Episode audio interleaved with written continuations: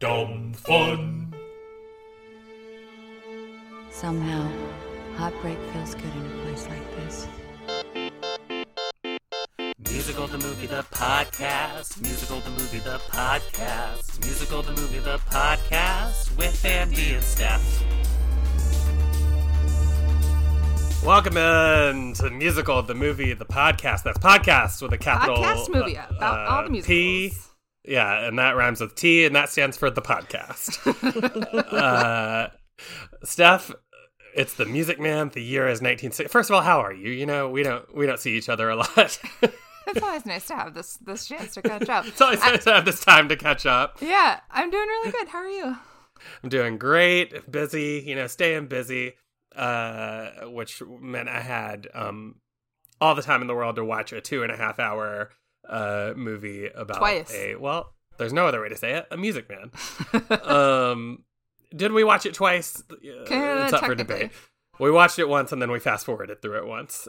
And uh, uh, you know, like like a, like a kid, like I used to do for nudie scenes in movies, but no nudie scenes in this movie. It's 1961, and instead we're just looking for songs. Uh, all of them. They're all here. Did you know that? they're all here. Yeah, every song that you've heard of probably in your life I think that's Uh, just true. was written by a man named Meredith in the 19 late 50s, ni- the 19 late 50s. Uh, and he wrote a little play at the time. How about that? Mm. Called mm, How about that? See, things aren't always movie stuff. And that was and it was called and it was called The Music Man. Thanks, um, so Professor. I- Yeah. um. So I guess He's Steph, what? my my my open, my my open. I don't I don't know who that was. I don't know what just happened. We're gonna move past it. God um, bless. My opening question for you, Steph, is I guess do you do you fox with the Music Man? like not really. Isn't? Okay. I I'm really. I'm always shocked by this. Like, like I, my relationship to the Music Man is entirely ambient. It's like Uh huh. I like might have seen another high school's production of it when I was in high school, but also like that might have been just a totally different musical altogether or like a, a little like review medley thing. Mm-hmm. Um, but like damn, all of these songs are in the American zeitgeist and like Yeah. Harold Hill just like I without having like consciously sat down and watched this musical, I knew so much of this musical. And maybe that's even because like I really liked um Ferris Bueller as a kid. I like I like fixated on it and so I followed Matthew Broderick and so when he was in the 2003 like maybe that was something I I like vaguely have that association. Sure, that happens right as you're in the the height of your high school uh, theater days. That's right. Um Uh huh. And Kristin Chenoweth is there too, which is like Sure, a fun she's Marian, I assume. Yeah, gotta be. Um so yeah, that's It'd be, be weird if she was uh, Winthrop. Although, frankly, she's, she's I got the she height could, for it. Yeah, she, and she, She- could, she could she really is pull built off to that play list. Winthrop. Um, so yeah, that's I, I guess the answer is no. I don't really fucks with the music, man. But that'll I think that's gonna change now. Uh, yeah. and and that brings me to ask you: Do Yeah. you fucks with the music, man? You know, Steph, I uh, I was shown this movie in in a in a grade school music class uh, by I believe by Mm. our our, uh, our late teacher Miss Miss White, uh, and uh, she I, I'll just always remember the Lisp kid. You know, as a as a kid, we just we just thought that was funny. Of course, now I understand it's a disability, but the, you know. The time, you can't stop a room full of third graders at laughing when he says something special, you know. When he like Um, refuses to call his sister by her name and instead call her sister. He's so self conscious about his li- lisp, Oh, but he calls her sister at every opportunity. when her name Marian has no S's in it, by all accounts. trips off the tongue. But you know, trouble with a capital T, like all that stuff sticks with you because you're learning Mhm. about letters. You know, you're learning Mhm. about letters, you're learning about rhymes as a kid. So all that stuff just really sticks to your bones. Wait, so you were Um, like, that does rhyme with T. I knew that yeah. P and T and P do rhyme. Ah, and uh and then um I, I swear that at one point in high school, and this is just like a vague memory in the back of my mind, uh, I went like maybe my mom had t- got tickets to the Music Man somehow and, and gave them to me, and I I took my my high school girlfriend to go see it. I. I that like sounds right. I don't know if that ha- I'm I'm pretty sure I saw a live production of the Music Man. Yet when I watched this, it was though I was seeing it for the first time. I there were definitely things here like the song "Marian the Librarian." I swear that I'd never heard before in my life. Uh, that's like one of the only songs in this thing that I had never heard before in my life because, as you mentioned, these songs are everywhere. Uh, of course, you know, till there was you, like I didn't even remember was here. You know, I just think of Paul McCartney. You boy, you want to talk about speech impediments? Paul McCartney. That's the only song where you can hear them say, hear him really be Liverpudlian as fuck when he's like, "But I never saw them singing." Uh, and uh, so yeah, all these things exist. Of course, we did roast the musical uh, for our show, Character Assassination, and Kent Carney, friend of the show, uh, played Harold Hill and To opened with effect. a number. Yeah, opened with a great number all about roasting that he. I, I'm I'm unable. I found watching this movie that I was unable to enjoy the song "Trouble" without thinking about Kent's lyrics about Yeah. which, which maybe I'll reach out to Kent and see if we can put at the end of this episode. I would really love Uh, that because it's it's a special time. Yeah. Um, but yeah, all that all that said and done, I, I would have put money on the fact that Dick Van Dyke starred in this movie like a month ago. I think that I read that like he does late like after it becomes a thing. I think that the rest of the world agrees with you and they're like, "Hey, can we can we get Dick in here?" Yeah, he would have to. He would have to. Um, well, there's a lot of movie here, stuff, So why don't we why don't we bring in our guests and talk Ooh. about it? Can I go first? I would love that. So, um, my guest today is herself a music teacher, a genuine music teacher. We met uh, singing in the UW Madison's concert choir together, um, where she was one of like all my chunk of college friends who all grew up to be choir teachers, and I'm just very genuine, genuinely jealous of them. Um, and recently like i don't i want to say it was like within the last six months she's not in it was like last summer last fall um she played marian the librarian alongside Wow. her real life husband playing harold hill and that is just the cutest shit i've ever heard in my life it's bridget duffy ulrich welcome bridget Hi, Bridget. Hello, thank you so much for having me. Of course, I, I have to ask. Like, what did you what did you gain uh, of as far as an understanding of the story from being in it that that maybe you didn't have before? Well, I grew up with the Music Man. So my mom was in it in the 1960s in Wow. ninth grade. She played Ethel Toffelmier, as you do. And so I grew up with it um, as one of those movies that we watch, and I knew the knew every song. And I will I will say that this character is not a stretch for me to play, like Steph alluded to. I'm actually a music teacher, and I am, um, you know, like maybe more straight laced of a person as Steph as Steph knows. I did what you would do when you're when you're like Marian the librarian. I researched it and I'm literally looking at my notes from when I um, played the part and I studied it and I read the book that Meredith Willson wrote about the Music Man. So um, did did all my research and um, Is that but he doesn't know the territory? it is yeah. Okay. Uh, I, I also don't know which character Ethel Toffelmier is, but I know that there's about six women that could be Ethel. I know she played one of the Ethels. You know what I mean? And what are they called? Are they called like the the pick a little ladies or something? Yeah. Okay. All right. Uh, well, let me bring in our other guest here. He is uh, the host of Howell Dawdy's Fast Track, uh, which has its own uh, uh, legion of spinoffs and, and uh, Patreon as well. Uh, previous guest on the podcast for our uh, renowned, world renowned Sound of Music episode. uh, uh, one of the funniest dudes I know, Hal Dottie. Hi, Hal. Hey. Hello. Now, now, Hal, when I when I first went to you when we were taping our our second episode of the podcast, and I said, um, "We want to have you on the podcast. What musicals, you know, speak to you?" And you said, "Music Man" and Sound of Music are two of my favorite movies of all time. Yeah. Yeah. Tell- like so not what- not qualified musical movies like just movies right like Yeah. of your oh yeah. favorite movies Oh, absolutely. I mean, this is a weird one for me. This is much weirder. I I do feel like I kind of want to qualify the music Man sure because it is a bonkers movie. It's a it's a very bizarre movie. It's a weird movie to sort of try to defend note for note. Uh, and I don't even. Here's the th- other thing. I don't even like the music in it that much. Like it's uh, it's not like Sound of Music. Sound, my my my relationship with Sound of Music is very pure, and it's very. Uh, it stems from a long, long. It's a long relationship that I've had since I was a kid. And Music Man is a movie that just hit me at a time, and it just. Uh, I mean, should I say should I say my history with the with the Music Man right yeah, now? do Is you, that- Yeah, is do you, please. yeah, do you Okay, so- with the music man?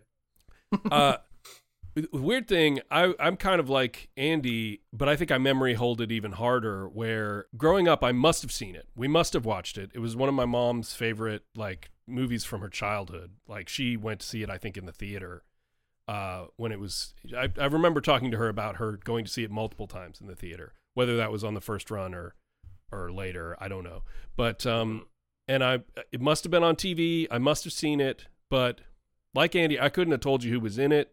I couldn't have told you what specific songs were from it. I don't have a strong memory of even uh, even Trouble or uh, 76 Trombones. I don't have like a big. Those are not big songs for me. So my girlfriend in high school was in a production of it, and she went to a Catholic high school that was like half a mile from my house. So I would go. I went like every afternoon. I went to the rehearsals for the Music Man Mm. and I could until my adulthood, I could not have told you a single song they did. I couldn't tell you anything about any production number at all in that thing. I just Music Man was like nothing to me. And then so at some at some point, like I don't know, when I was in my late twenties, early thirties, sometime around then, I was living in a house with uh, a rent. I was renting a house with a friend of mine, and he had this. Uh, he had just bought the Music Man like special edition DVD with the that was very nice looking and sounding and everything. And uh, and I had just gotten dumped right after Christmas. And I just sort of set, it was the middle it was right after Christmas, it was middle winter, I had nothing to do. I had just gotten dumped, I was feeling as low as I'd felt in a long time, and I sank into the couch and I watched The Music Man and it demolished me. Like it destroyed me. Uh, the last quarter of that movie just hit me really really hard and i watched i think i watched it like three times in the next couple of days again and uh and since then it has just been a movie that uh that just it's it's stuck with me i, I watched it again for this last night and it, it did the same thing again i just find the it's really really it's a it's a weird movie that has a lot of weird stuff in it not all of which i i love but there's but i love the i love the basic guts of Marian and Harold Hill, and I love um, and I love how much there is in it. I love how much is always going on. Like it's just such a crazy movie. It's got so many genuinely funny things in it, and genuinely stupid things in it, and genuinely surreal things in it that it just I just I, I can't I can't get enough of it. It's like it's like walking through Wonka's candy factory. it's a big ensemble piece, which is why, and I, I should have mentioned this in my relationship to it, a very important piece of it, which is why I think The Simpsons really easily maps itself onto it in the monorail episode. Uh-huh. Uh, because they also have a big ensemble of a town with a lot of people that can be doing a lot of things in the background. Well, I, I think uh, we can let me. I can give a little background, and uh, and I'm going to talk about how this thing got made and where this thing came from. Uh, so uh, the year is 1950. Well, 1948. Let's start there. And Meredith Oh, wow. Willson, who's the writer of this thing, he writes his memoir, which is called, which is called, "And There I Stood with My Piccolo." I mean, is there a better memoir title in the history of the world? Uh, he then he writes the Music Man uh, based on a lot of the same themes from his because he's from a town called Mason City, Iowa, right? Yeah. which is sort of the basis for River City here. Uh, so he, he writes the Music Man, and his his first approach is to try and get it made as a TV special, which is wild. The the fifties and sixties were a wild time where he was like, "What if we do this first as a TV special?" And everyone's like, "No." And he goes to MGM, tries to pitch him on a movie. They're like, "No." So he brings in this guy Franklin Lacey to help him work on the libretto uh and uh as i mentioned he does write a whole book about like all the trouble that he has making this thing uh called but he doesn't know the territory uh and the sort of a key moment in the development here is that he has this long piece of dialogue about the serious trouble facing the River City parents, and then all of a sudden he realizes that if he just like sets it to music, that it can be the patter song "You Got Trouble," and then like we're off to the races at that point. Uh, Marian Paroo was inspired by Marion Seeley, a medical records librarian that Meredith Willson met during World War II. So basically, no, no, um, it's basically a one to one to this real person. uh, the in the original, okay, now this is a fun one for me. Ha, any of you guys, when you saw the opening credits of this movie and it said featuring the Buffalo Bills, thought, oh hell yeah, there's going to be a singing football team in this movie, like in Beetlejuice. like the Chicago Bears, they're gonna shuffle, yeah, shuffle do the Super across Bowl shuffle. I was like, oh, all right, awesome. They're going to come in and be like the high school football team. I didn't No. know that we were doing that kind of stuff in the 50s. Exactly. But the Buffalo Bills uh, were so they played the school board in the original stage production and in the movie, and uh, they of course are the uh, 1950 International Quartet champions of the Society for the Preservation and Encouragement of Barbershop Quartet Singing in America, uh, of course commonly known as Spebsquassa. Mhm. Mm, Um, yes. Was- Yeah. Uh, Robert Preston claims that he got the role of Harold Hill despite his limited singing range because the audition song was Trouble. And there's not a lot of singing in Trouble. It's patter, and he's an actor, and he knows how to like talk fast. You know what I mean? Mhm. So, so he auditions with Trouble, and he gets the part. Uh, apparently, it's originally called the Silver Triangle. Can you can you verify that, Bridget Is that in the book? Yep. Okay, yeah, it's I called don't the know Singing. anything more than that, but Okay.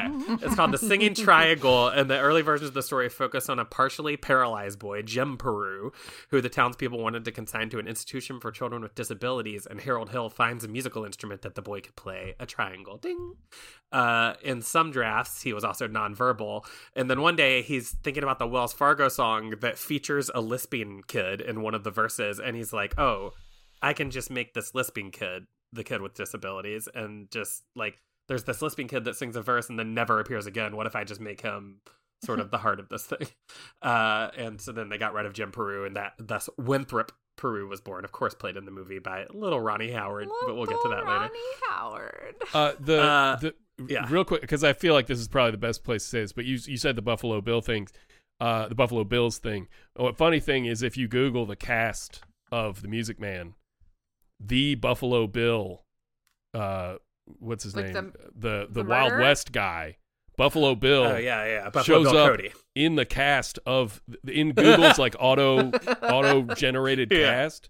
It's a picture of Buffalo Bill, and then it says he's the school board, which is really I really They, hope I love when they mess like those up. Like five hundred like, years from now, someone like like has that as they're like, and then there was this musical, The Music Man, and Yeah. why was there a football team? It did catch me for a was second where I was like, "Wait, is that why they were called the Buffalo Bills? like because like- in some weird way he's connected or something?" But yeah, Well, because they like he did do like stage shows after he Yeah. was like renowned as a as a like stagecoach robber or whatever he was. Like he he did he would go around and do these little stage shows where he pretended to catch robbers or whatever. and he has a Uh, credit in the Music Man now. So and he has a credit in the Music Man. Um, so the the play opens on Broadway in December of 1957. It runs for nearly four years. It wins five Tonys, including Best Actor for Robert Preston, and it beats West Side Story for Best Musical, which is wild. I agree. it's, it's revived on 2022 and it, and it runs until about two months ago with Hugh Jackman and Sutton Foster, but that's neither here nor there. Um, okay, a few more things. It's produced by Jack L. Warner. He is one of the titular Warner brothers. Mhm. And uh, he gets into his head that he needs a real big star to star in this thing. And he offers it to James Cagney. He offers it to Bing Crosby. Both turn it down. He offers it to Cary Grant, but Cary Grant says nobody could do that role as well as Bob Preston. And he tells Warner that he wouldn't even bother to see the movie unless Bob Preston was in it. So Warner then he wants to go out to Frank Sinatra, but at this point Meredith Willson is like, "Look, I got final approval in my contract for casting. It's going to be Robert Preston." I do love to think about Frank Sinatra in this in this role. Yeah, because he I love to imagine him. I so I haven't Harold seen the Matthew Broderick one, but I have a lot of trouble um conceiving of Matthew Broderick having that sort of dark side that like you you believe that Robert Preston is there to fuck this town over. You know Oh, what I mean? And I don't know that I would buy that with with Matthew Broderick, you know. I'm really excited to watch it with you because I think you're wrong. Oh, interesting. I think Frank would take it in the absolute opposite direction, where you'd be, Be like- too dark? Where you would be like, Mm-hmm. this guy is a this guy is a piece of shit. This guy's scary. I want to run this guy out of town. So Ron Howard is finishing the first season of the Andy Griffith Show, and he's like so excited to go back to school and be a regular kid again and be with his friends. And then he gets the offer to play Winthrop. And his dad, Rance Howard, we just lost him about five years ago. He's in this movie as well, very briefly. Um, but uh, his dad didn't pressure him to take the role, but he tells him just it's a great opportunity. And at the age of seven, Ron Howard, a future Academy Award winner, makes the decision to most benefit his career and take this movie Wow. uh, and he's fine. Um, it's he's seven. He's fine. he cries on camera. That's pretty impressive for seven. That's, he's not actually crying. they poured tears on his face. They're like they're like you can see the the like hose coming out. I think that's interesting. They gave they they were like seven seems young to be like, do you want to do this or do you want to? what to do you want to do? Yeah. to school or you know I don't know. Well, Bridget, you have a you have a young kid. Would you let her kind of dictate that decision? I don't know. That's a really tough question. I feel like you could do a whole podcast about, you know, like stage parents and when to push them and when to when to not. Yeah. yeah. Yeah. Yeah, I guess Well, if they don't if it. they don't want to do it, then it's kind of fucked up to be like you have to do it. But Right, True. Why don't you think about it? yeah, Um, in a sort of a wild call. I mean, and Wikipedia said at, for the time. To me, this would this would still be a wild call today. The stage director Morton DaCosta directs the movie. I love is this. why it sort of feels like a, a although you know it's it's not like there are terrible stage adaptations to screen this is not one of them it feels like a movie I love it. um I love how much yeah. it feels like it's. I love how much the lighting feels like you're looking at a stage production. Uh huh. Like Yeah. throughout it, I feel like it does. It like dances back and forth between like we're gonna put together a big ensemble number and it's gonna be for the camera, and also then like we're gonna like do a couple little fun tricksy things that we can do because it's film. i don't have this written down but i did read a lot about how this is shot on the warner brothers backlot on what they call midwest street and uh it's like used in a lot of things it's in the muppets where at the beginning when they're when they're singing life's a happy song and it's uh apparently the the setting for most of gilmore girls uh where like where the where the statue of james madison is that's where the gazebo is and gilmore girls and everything Oh wow. I just have a few more things before we get into the plot, which is that they altered several phrases from the play that the writers felt were too obscurely Midwestern to appeal to a broader audience. Um, there's okay. First of all, do we, have any of you ever heard the phrase before? Minced oath. Not one. Minced oath. Oh, Yeah, this was a phrase that Wikipedia called like a uh, a, a curse or like a, a, a, a basically an interjection, you know.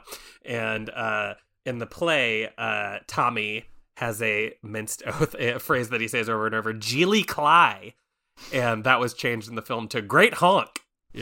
yeah. I guess "egods" was also, But in egods the- is like Yeah. sufficiently universal. Great- And it's she- great honk, right? That's it's, it's Great honk. Yeah, Great honk. yeah. That is so. It is a really strange. Uh, Let's So bring imagine it you- back. Yeah, I love it. I always say that when I'm playing Untitled Goose Game. I say "Great honk." um, and then Shipoopi, which has no meaning and which was a word concocted by Meredith Willson for the original Broadway show, was left unchanged. Of course, How are you gonna Um, change Shipoopi? You I can't. yeah. the film had its premiere in Mason City, Iowa. And, and during the North Iowa Band Festival, June nineteenth, nineteen sixty-two. Isn't that wild? This is an Oh, Academy God. Award like winning like film. As well as I'll will tell you now, it's the third highest grossing film of nineteen sixty-two. It's nominated for six Oscars, including Best Picture and a bunch of technical Oscars. Robert Preston's not nominated. Shirley Jones is nominated, but it only wins Best Musical Score. Uh, and that's sort of all the uh, all the the pre-pre that I have for this, and we can get right into the main. That's all like a very Hollywood, like old Hollywood beats to it. Like I don't I don't know how to explain that more, but I like it. It feels very emblematic. Uh huh. It's a very like also the, it's it's up at like this is the year of To Kill a Mockingbird, and this is the year of Lawrence of Arabia. So it's like up against stiff competition at the Oscars. It was never going to win Best Picture. Sure, sure, sure, sure, sure. Well, we do open with an overture and opening credits. They're all formed out of a little animated marching band, sort of what I was talking about with their like, ooh, we have movie now. um, and then we go to, uh, we see a traveling anvil salesman. Oh, I, I just want I want to mention that it's like sort of a precursor to like um I don't know, like Better Off Dead or like Christmas Vacation, like movies that have like Yes, cartoony opening yes. credits, even though they're a live action movie. Hmm And it does sort of set you up for the I, something that I didn't know going into this, but it becomes very clear very quick is that this is a comedy. And I do think that this movie's like at its worst when it veers from being a comedy, and that it's at its best when it is straight up a comedy. It has, yeah, it has genuinely like laugh out loud funny stuff in it. still. Absolutely. Yeah, yeah. Um, so after our overture, we see a traveling anvil salesman who is being chased out of town, literally, uh, onto a train that is on its way to River City, Iowa. Um, we get our first little patter song, um, where the train full of exposition fairy traveling salesmen tell us about Harold Hill, who is the conniest con of them all, and how uh, his con is that this is just truly like it's just we get an opening song and it's like, hey, here's all the background that you need to know. This is Um, the this is the craziest world building in any movie I've ever seen. It asks Yeah. you to swallow things that are so absurd that it Uh-huh. it's like so wild to me that you're like, oh, there's a okay, there's a train car and it's all salesmen and they all mm-hmm. know each other mm-hmm. and there's a mm-hmm. legendary salesman and they don't like him and also they're going to Iowa, which might as well be another planet to them or something like that. Iowa is so weird to them.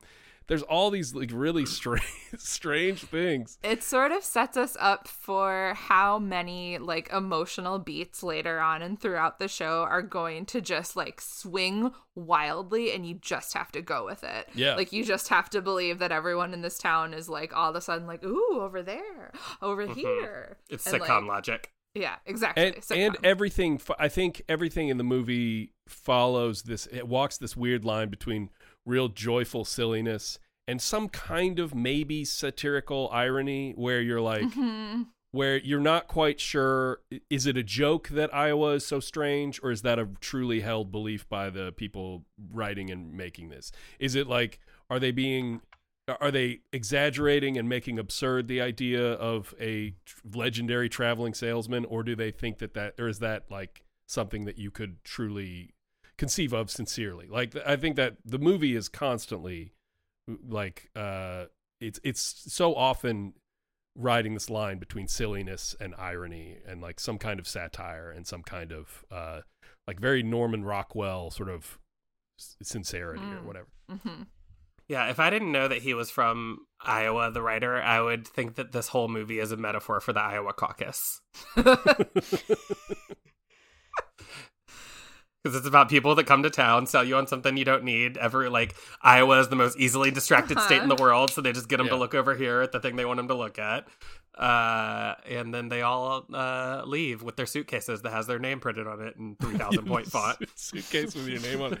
I also, or like, th- uh, this is a thought that uh, that came across my mind several times when I was watching the movie. That because I didn't know he was from I- Iowa. It makes sense, but like that, you just pick a random place on the map, and you're like, what if we pretend like that's the weirdest place on earth? Mhm. Mhm. You know, There's um a line in a song that we're coming up on where they like where they like talk about uh, how much how Io- Iowan they are, yeah. um Iowa stubbornness, and they're talking about like how you pronounce it, and they say like, well, we pronounce it that way sometimes, but we don't like it if you do, Mhm. and that feels like that same little like inherent contradiction. Some of that Yeah. Nolans bullshit. Yeah, exactly. San Fran. Y- you Louisville people. Louisville, please. That's how we say it. Yeah. Okay. So, um, so we hear about his con, which is that he, uh, I really okay. So his con is Describing it's weird because it's it's a weird because it's not okay because is it a con so like they're they're they're describing this thing as if it's like the most ridiculous thing that they've ever heard and it is that he goes around selling band instruments and band uniforms and that's and like and then and then also that like he does this with the promise that he's going to teach them how to play the instruments but he doesn't actually know anything and then he leaves and now all of these people have um, instruments that they don't know what to do with and that's his con like he he upcharges music instruments that's that's it Yeah. When they were writing it, they didn't. They debated when to reveal the con. That was like in the earlier drafts of it, Mm. which I found really fascinating. And then, like, my argument would be, like you said, like, is it actually a con? Like, right Right. Well, part of it is that he also gives them instruction books. Yeah. that's new he started he he tells buddy Oh, okay. hackett spoiler alert buddy Oh, okay. hackett's coming uh oh, yeah. and he tells him that it's part of his expansion The only thing that's Okay. fraudulent about it is that he says it's fraud. Like that's, that's what's so funny about it. He's, he comes in and he's like, "Yeah, I'm I'm cheating all these people," and then he like sells them instruments Yeah. and uniforms. I do think like sort of what we're saying ends up being the resolution to the movie. Yeah. So that is like a little bit like Oh, it gets us it. ready for it early on. Yeah, Yeah. exactly. Um, but I do also love the way that we transition from this train into River City, which is like all of these these dudes on the train are like, he's ruined Illinois for us. He's ruined Indiana. He wouldn't try that kind of thing in Iowa. They won't have it. And then Harold Hill jumps up like, oh, intriguing, a challenge. And then he hops off the train waving, and we know that it's him because he has this suitcase with his name on it, like you do. Um, so here we get to River City. Uh, we just get a little introduction as he goes into town. It's like any Midwest small town. Uh, the entirety of the town population like slowly gathers to look at the stranger and to tell him about Iowa stubbornness and how how distrustful they are of him. And then he bumps into his old friend Buddy Hackett. He has a name, but I'm just gonna call him Buddy Hackett because that's what he is. uh, and he's going to serve the function throughout the show of uh, letting us, the audience, see Harold Hill's like genuine convoy exposition as opposed to the charming facade that he's presenting to the town. Um, as he, yeah, like, Buddy Hackett. I mean, so I, I talk a lot. Uh, I talked a little bit about this in our in last week's episode after um, regarding the the Paul McCartney song that I wrote for it. But uh, I always can eyeball a comedian, and no pun intended, because Buddy Hackett's the most cross-eyed comedian that ever existed by design. You can see Buddy Hackett is like he can't dance, he can't sing, but like he knows how to sell a joke. And so that's why Buddy Hackett's here. Now, I also want to mention that during the the town number, you very quickly eyeballed a friend of ours uh, from White Christmas. Uh, Emma, the the woman who works at the hotel, is one of the uh, pick a little ladies in, in I was movie. thrilled. I had no Yeah. idea. She's in so many so many movies. Like Mhm. she's in a lot of like big memorable movies. She's great in White Christmas. She's she's great here. She doesn't get enough to do here. That's also true. What is This is like ten her years after. White Christmas. Uh, it's Ma- it's Uh, Mary Mary Wick or something like that, isn't it? Was she in Ma- yes, Sister yes, Act? Mary Wickes. Mary Wickes. Oh my God, is that her and Sister Is that her and sister? Wait, Yes. okay, I'm Yes, it is. Oh, holy shit! All right. Wow. Wow. What a moment for me to realize that that is the one Sister from Sister Mary Act. Lazarus. Wow. Wow. Mhm. Love Wow. that for her. What a what a Iconic. dank iconic career. Yeah. We're That's a movie that we'll talk about on this podcast. That counts as a musical. Hell yeah, it does. That was like I think maybe well specifically Sister Act two. That's what I was gonna say. I'll come back for that. Yeah. For back Like, in the habit. My first short list, I was like, here are the ones, and it's like Sister. Act two and Grease two that are both like, okay, we do have to do the first one first, I I know. but- I don't know if there's a better musical moment in the history of film than Oh Happy Day and Sister Act 2. hmm Amen. But we're not here to talk about that. But Mary Hicks is in Iowa now. Uh and Okay, Wickes. so Wickes. Mary Mary Wickes is in Iowa. Excuse me. She's playing Um, she's playing a Mary Hick in this in this movie. And a chick. yeah. Mm-hmm. And a pick. Yeah. And a pick a little. Hmm, pick a little, chick a little, hick a little. Uh, okay, so we okay. So Buddy Hackett is um like kind of giving us giving Hill the little rundown. Um, Yeah, what's his real name? He says his real name. George? I, I literally didn't write it down. It's it's like Worthington. Oh, it's it's Marcellus Greg. Washburn. Oh yeah, and and oh, Harold that's Hill's that's Harold Hill's real like real name former is Greg. alias was yeah. Greg, Yeah. right? He yells out Yeah. Greg. Yeah, and we don't know. We never learn if it's a former alias, his real name. We It's don't not know. important. He's Harold Hill Not right important, exactly. It's funny that it's Greg though. That's yeah. Um. So. like Dwayne. Dwayne. Oh, Dwayne. Oh. It's a very exotic name in 1961. we didn't have the Gregs yet. No. Um, so he tells Greg about uh, all the people in town, including the librarian who also teaches piano. Um, and he'll like he's like asking like, okay, is there anyone in this town who knows music? Because I'm gonna need to distract them. And so he like immediately sets out a plan that he is gonna woo the librarian piano teacher. That's like number one. Um, and then we also meet the mayor's wife. Who her name is is great. It's Eu- Eulalie Shinn. What a name. There's a middle name. Uh, Eulalie Mackecknie. Mackecknie Shinn. There it is. Yeah, yeah, yeah. Also, yeah, the joke here is that he's like, "Oh, uh, yeah, the P- the librarian, let me know." And then Buddy Hackett points, and we see the mayor's wife wa- walking because because because the Music Man says, "I'll I'll back her into a corner and fog up her glasses or something." And then he points to the mayor's wife, and and uh, Harold Hill says, "I'll do it, but I won't like it." He's a gross a dark guy. joke. Yeah. he's a gross guy. He's The- a gro- He's he's not a good guy. He's like, I'm gonna fog up her glasses. Every time he talks to Marian, he gets way too close to her face and he sticks Mm-hmm. his finger in her face. He is a uh yeah, he's like a repulsive guy. guy. There will be more than one song about how much he likes loose women. We do get to meet her, and we follow her into the library, um, so that we get a little exposition here because she. Uh, uh, Eulalie is upset that Marian the librarian has given her daughter a book of Persian poetry that feature- features people laying about and eating sandwiches. How dare you? I do have to say this scene is not in the stage version. Interesting. And I think it does add something quite nice to it because you get this interaction between the two of them and you get Marian, you know, setting up her disagreements with uh with the women of the town. So Yeah, it's great characterization for Marian, yeah. Mhm. Also, it's our first introduction to the library, which is just gorgeous. Beautiful set. Yeah. Where like where does this tiny town in Iowa get all of their money for their beautiful infrastructure? It's also the first time in this movie we're going to hear the word Balzac And of not the of last. many.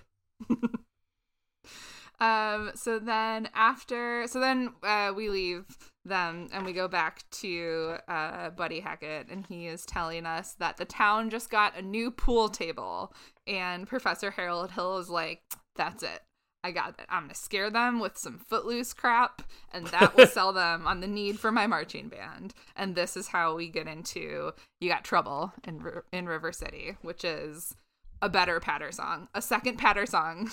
yeah, In seconds, he develops this this idea to distract the entire town. He starts grabbing people with it, with it, and I mean, it really. I mean, there's no way around it. You really got to say this town is really dumb because because they are all so on board immediately with the first thing that he distracts them with, and he is he's using things that are not um bad and describing them as bad in order to get them convinced that bad things are happening like is your child saying the word what is it nido or something like that it's like Something very like that, yeah. innocuous words uh and and you know is he reading uh co- you know all this stuff and and uh yeah anyway Yeah, it's more it's more silly, sort of absurd stuff. There, there's a ton of like absurd little uh towny people jokes as he's coming into town. Like uh, th- that's one thing we we could say when when he's first meeting these Iowans for the first time. It's like a bunch of jokes about how weird Iowans are, but he, he asks one where a good hotel to stay is, and he's like Chicago or or something. You know, he says, yeah the, Where try the good- palmer house Palmer in House. chicago right, right. yeah But the um they don't know about the fugitive yet, which is which the the dramatic climax of which takes place in the Palmer House in Chicago. That's just a little aside. Sorry. the thing in the in the trouble song they're making a distinction that i've never quite really understood that i've never had like clarified and it might be another one of these like absurd things that doesn't matter like saying oh your kids are saying these nonsense words or whatever but he makes a distinction between billiards and pool is like is a pool table is that what has pockets? And there was an earlier thing called like a billiard table that didn't have pockets. that had I've like the seen- little uh things that like like bumpers. They're like little, you know, like bumpers on a pool on a, Well, on that's a- pinball table. I think though though that's like a snook a snooker table. Okay, has like, alright. has the little uh, pinball things on it. But um, See, but that's why if there's a pool house and they're getting a pool table or a Yeah. billiards hall and they're getting a pool table, what the fuck was the billiards hall before that? yeah, That's my question. I, I, think kind of is- think it's I about think it is the the, one without pockets. Yeah. Yeah. He's like making a thing about because he does have one like little line in there about how if anyone can sink it in a pocket, which is like so it's that's even more Any it's boob. yeah yeah, yeah. it's it's really really absurd that it's not just that billiards is coming to town it's that pockets on billiard tables are coming to town He calls that sloth. a lot of a lot of people do The first big step on the road to the depths of Degred Day, and then he goes off to another. He's very easily distracted even in the middle of his own song. that is a song that I don't really want to like because it's so annoying but he sa- he sells me on it so hard uh, in the in the movie. By the end of it, I'm like, this this rocks. It's fun to listen to your spouse practice that and try to learn all those lyrics for weeks and weeks of your summer. so Yeah, I Oh, can't. I did find uh, the, this is what he says. First of all, uh, is he starting to memorize jokes from Captain Billy's Whiz Bang, which is a comic book at the time? And then he says, Are certain words creeping into the conversation? Words like swell and so's your old man. I love so's your so's your old man. So after Trouble, which is I think well, so after You Got Trouble is the actual name. Uh he the song sort of winds down and he bumps into Marian trying to like start her start his little grift and she just oh yeah, so buddy ha- We're all their we're all doing the air piano. we're all the doing the little signal which also okay there's a great thing that this movie does which is it like tries to incorporate stuff that's happening organically in the space like the um rails on the train like are, are like choo chooing in rhythm to the song or like when they do the little air piano thing like we hear keys playing so like w- we're like and we they're can they're like it in in key to the end of You Got Trouble. Like it's Yes, it like works with part of the song there. Yeah. Exactly. Um, but Marian shuts him down, of Mhm. course. And then she goes home to give a little piano lesson, which is a song um, in which she and her mom are going to like fight with each other while singing along to this girl's piano exercises. Mhm. Um, and then, oh, and what I have written down here is to take a little scolding from her mother for not being slutty enough. yeah. That is Her mom's a widow. She wants her to be out there. Yeah. Um, and this is also where we meet her cute little brother with a lisp, played by seven year old Ron Howard. Um, and then she sings Good Night, My Someone, just like to herself out a window so that we know that she is really truly a lonely spinster and she's ready I for know. love. One of about three songs she's gonna sing that all have the same sort of idea at the center of them, which is that she's looking for somebody. And that one is also while her student is playing the piano, Mhm. right? Yes, So and it's then she sort of sings the end with her. Yeah. When you have a music teacher or a or a uh, or like a I, I I had a guitar teacher, I know I could get going on like a story and I wouldn't have to play anything, you know. I, I can't tell if this is a if this is a best case scenario or a worst case scenario because if you screw up, you're screwing up your teacher's song. But she is also very distracted throughout the entire lesson, and that so it seems like I don't know. It's too dependent on the music, probably. but also, you you got to be like, holy shit, we should start a band, me and my teacher. True. I'm playing this whole song and she's singing it. Yeah, yeah, yeah. We we've got a great combo here. But uh, to just uh, to sort of piggyback on Steph's point, the uh, about how the music mi- fits in. There's all this atmospheric Mm. music that fits into the songs themselves. I think, and this is um, there are a lot of things that I compare this movie to Sound of Music on. And one of the funny things about this movie versus Sound of Music to me is like in Sound of Music, music is every it's in the atmosphere it's everywhere around us it's like what we live for it's what we wake up for it's this magical thing. It's this uh it makes people more honest and more true and stuff.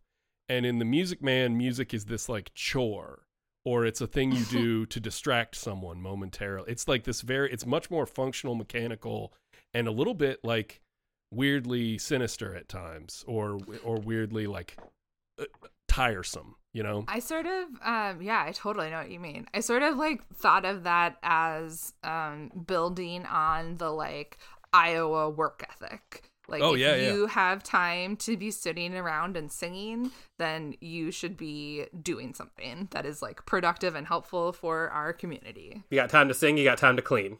Yeah. Yeah, and it's like it's like America versus Europe in those two movies. Basically, is like that that uh, that like um, that um, I guess American Protestant work ethic versus But like, the thing uh, is, too, that, and this is something that I would love to hear Bridget's opinions on as a Midwestern choir director, because, like, I also think of the Midwest as having this, like, great choral tradition um that like comes out of Iowa like I I don't I mean not just out of Iowa but like is also is also present in Iowa From the places where corn is.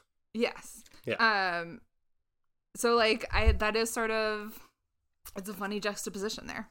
Yeah, I definitely don't see it in the same way that you guys are seeing this I, because in in this time period everyone played piano and everyone sang for fun. So it was part of your day, you know? Mhm. Like and maybe you're talking about more like the function within this story and this particular plot, but I just think of this like as an age where every home had a had a piano in it and that was just what Mhm. you do it did and you you got sheet music and you learned the the newest songs and um so and and just going to the end of the the story when Harold says there's always a band kid you know like Mhm. like that kind of the music is everywhere and the and they celebrate it and they're so excited to have it even if it's not very good you know so i Mhm. kind of see that that side of it whereas in the sound of music it's more of that like shiny polished competing kind of side of music whereas this is Oh, like yeah, yeah. we're just we're celebrating that they they play even if it's not the greatest thing you have ever heard so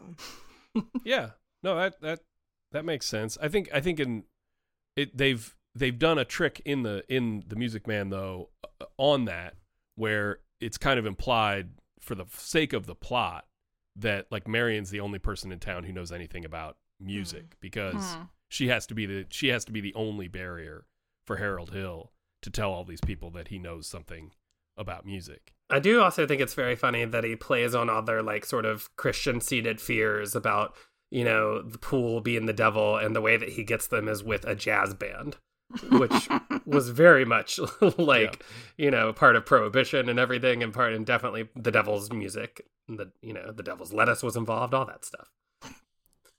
That's, That's what they called month. weed back then. That's for that's for that's for our April twenty fourth episode. Spoiler alert. Yeah, it is a morally weird thing because they're not. They're, he doesn't make it overtly Christian and evangelical, and then also like they're.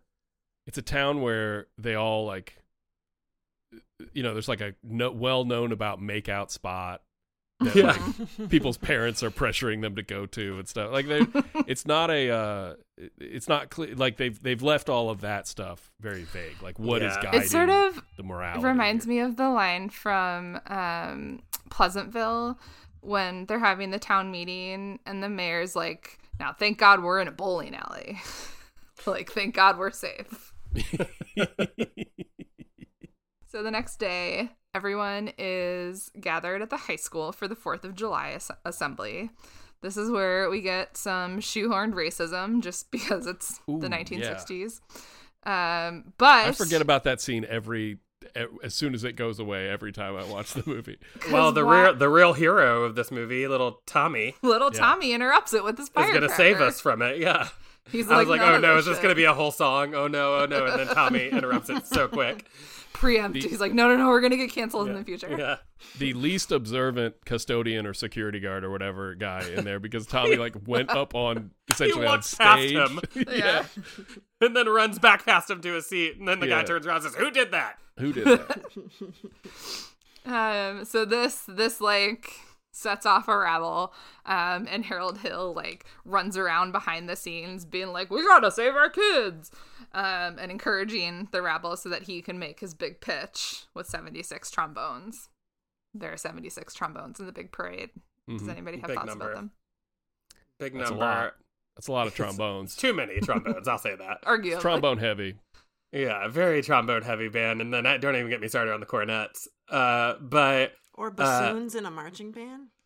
You no, ever thank seen you. a bassoon marching? It'd be very Um, difficult. And he's gonna sort of re- Got like a little got one of those little carts that you bring an IV along with. He's got, uh, he's gonna sort of rile them up throughout this whole song, which is like many songs in this movie, gonna have like a ten minute dance break in. Oh, fully. Uh, yeah. it's like a J Lo video in the two in the late nineties. Yeah. um, and then uh, and then he, they're gonna like start marching out into the square and everything. yeah. Uh, There's a lot of jumping in the dancing. I really do. I like the dancing a lot. It's very high energy. It's very. I, There's a lot I want to talk about how all of these children immediately, every child in town is like participating in this dance number, and they have clearly had like a basement pirouette class that they've been hiding. These kids are great. Yeah. Just the swinging in from the ropes. I love that part. just like flying. I just can imagine that in any gym. Uh, Marian is gonna pretty quickly like go to the mayor and be like, "Hey, you see what he's doing, right? Like, you see that this is all He's like, trying a to sell us a bunch of instruments. Yeah. yeah. Which, first of all, I do want to say I do think the better move for him would be to work out a deal with the school and just sell all the instruments to the school rather than try and hit all these parents individually. But what do I know? That's also not in the play. Oh yeah. That's not in the theatrical version. She doesn't like say that. He's just more suspicious. The mayor interesting, on his Interesting. own. Yeah. Interesting. So I it do. gives her a little more power, which is kind of cool.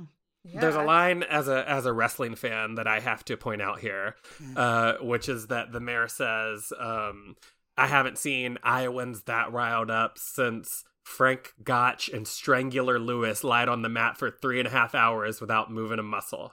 So I don't know about a real three and a half hour match between Frank Gotch and Strangler Lewis, which is his real name, Ed the Strangler Lewis. Uh, but wa- Frank you- Gotch, you, haven't watched that match. I haven't watched that match in particular, but these are two real wrestlers, Strangler Okay. Lewis and- and Frank Gotch. Uh, Steph, you'll be happy to know that uh, uh, Claudio Castagnoli, his finishing move is the Gotch Neutralizer, which is named after Frank Gotch. I am happy to know that. he's he's Swiss, which is why his move is called the Neutralizer. But it was invented by Frank Gotch, who's who's name dropped here in the Music Man. And uh, you know, I can only imagine a three and a half hour match would be quite captivating. Just watch an, hou- an hour and five minute match between MJF and Daniel Bryan, Brian Danielson this past week. Those uh, five point seven five stars. So I can only imagine uh, how great that would be. So this has been my uh, wrestling fan checks in on the one wrestling reference in the movie segment. Uh, back to you guys in the studio. I feel like I should. I feel like I should, we should be punctuating that some way, but I didn't know what to do. Bark like a dog, or I feel Or like what- we're just what a- laying flat on the mat for three hours now. um, so Marian, like you know, punctures the little balloon that the mayor. I I really do like that we see the mayor like so many times get swept up in it and then like have to tumble down. And he's so, so, I really good. I He's like so this. funny in this. Yes, and he like sells it so well. He's he's dropping malapropisms the whole time, Uh-huh. like Strangular Lewis. Uh-huh. he- the thing He- that he, he- does where he he screws up a word and everyone looks at him and he takes a beat and then he goes, "Yeah." That is so funny to me. Whatever's up with the phrase phraseology. I love a Porky Pig. I love a I love a Porky Pig where you try to get it out for five minutes and you can't, and then you just change it completely. God, he's funny. So he's going to uh, go to the school board and send the school board to get his credentials. What does that even mean? It's like it even sounds fake.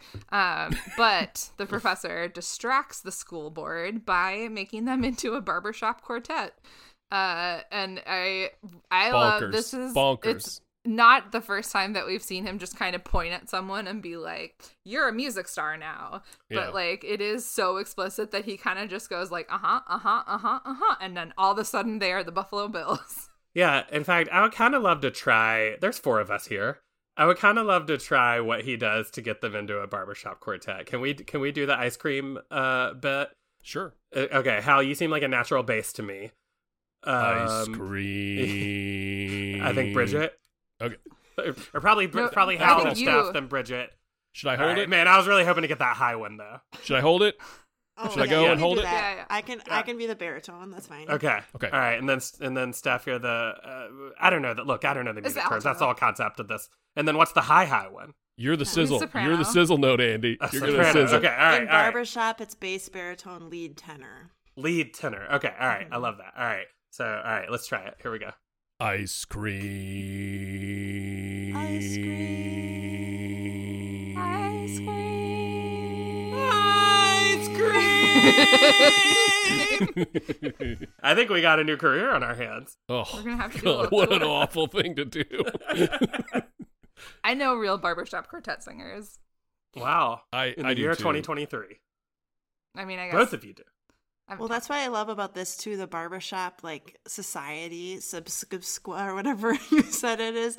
Uh-huh. Um, they talk about how you're singing for yourself. It's not always about the performance and about that. And I think in our world right now, I see this a lot. Like with my students, we always feel like we have to record it and show it to someone, you know. Uh-huh. And like I like that this like old timey, like you know, you're just you're just making music and you're having fun singing barbershop tags together. I love that element of this. Yeah. Like it's just so unique to this musical and this story.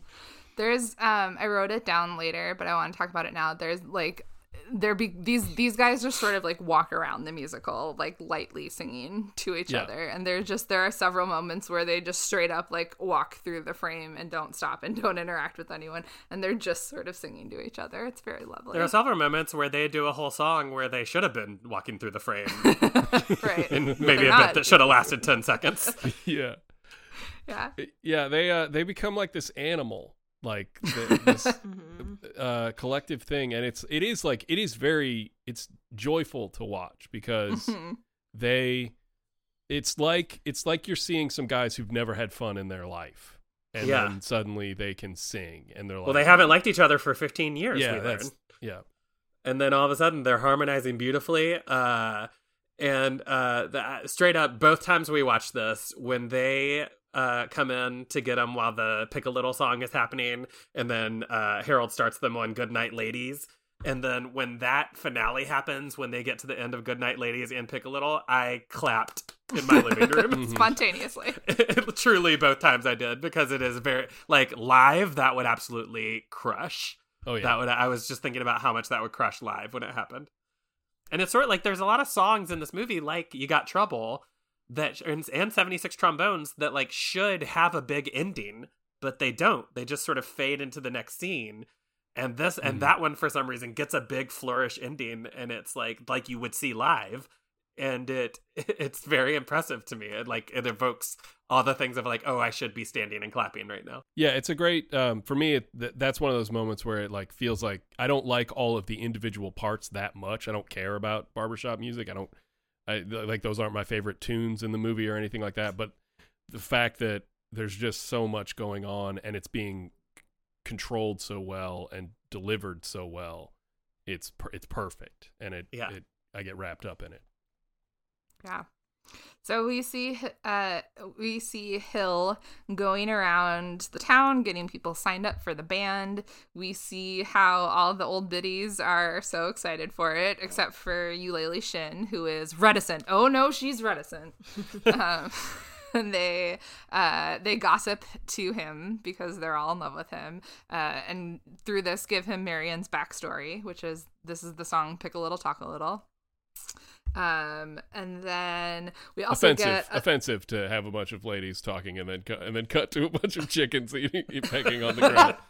I that It's- that sh- so if you haven't if anyone hasn't seen it and then is just like relying on us for the plot, there is this so important shot where it's like all of a sudden instead of being the instead of looking at the lady's face on, it's over the top of their heads and they're all wearing hats because it's 1912 and so they all have these elaborate feathered hats and it, they're sort of like bubbling and then just really quick it the camera like flashes to mm-hmm. a full like overstuffed chicken coop and, Yeah. and the song continues and then flashes back that's It's it. like a it's like a Scrubs bit. Yeah. Like, it's like the whip pan to the to the chicken coop.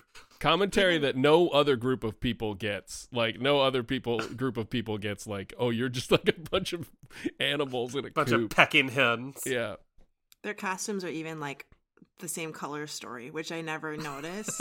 yeah uh-huh. but now I like direct musicals and think about those kinds of things. And so I was watching, I was like, oh, I see what you did there. yeah i love it A, a joke that probably he wanted to do on stage and there's not a way to do on stage, but is able to do it in the movie by just sloppily putting a shot of some hens in there. yeah uh-huh. And yes, I do think it's both offensive and works. It's love it cute. so yeah, yeah, no, Yeah. it's like the cutest way to be Yeah. to be like to be like that. yeah. It's the cutest way to be like that. Mhm. That's going to be the name of my first comedy album. It's the cutest way to be like that if that's what you want to be. And then there's That's- a picture of you as an adult, but it's like a glamour shot. So like, give it a That's little- your that's your here's your sign thing. Is you'll be known you'll be known for uh, you just say a bunch of non sequiturs and at the end of it you're like that's the cutest way to be like that. But that's the cutest way to be like that. Audience So- goes crazy. They say it with me. Yeah. Yeah. He's gonna say it. get there.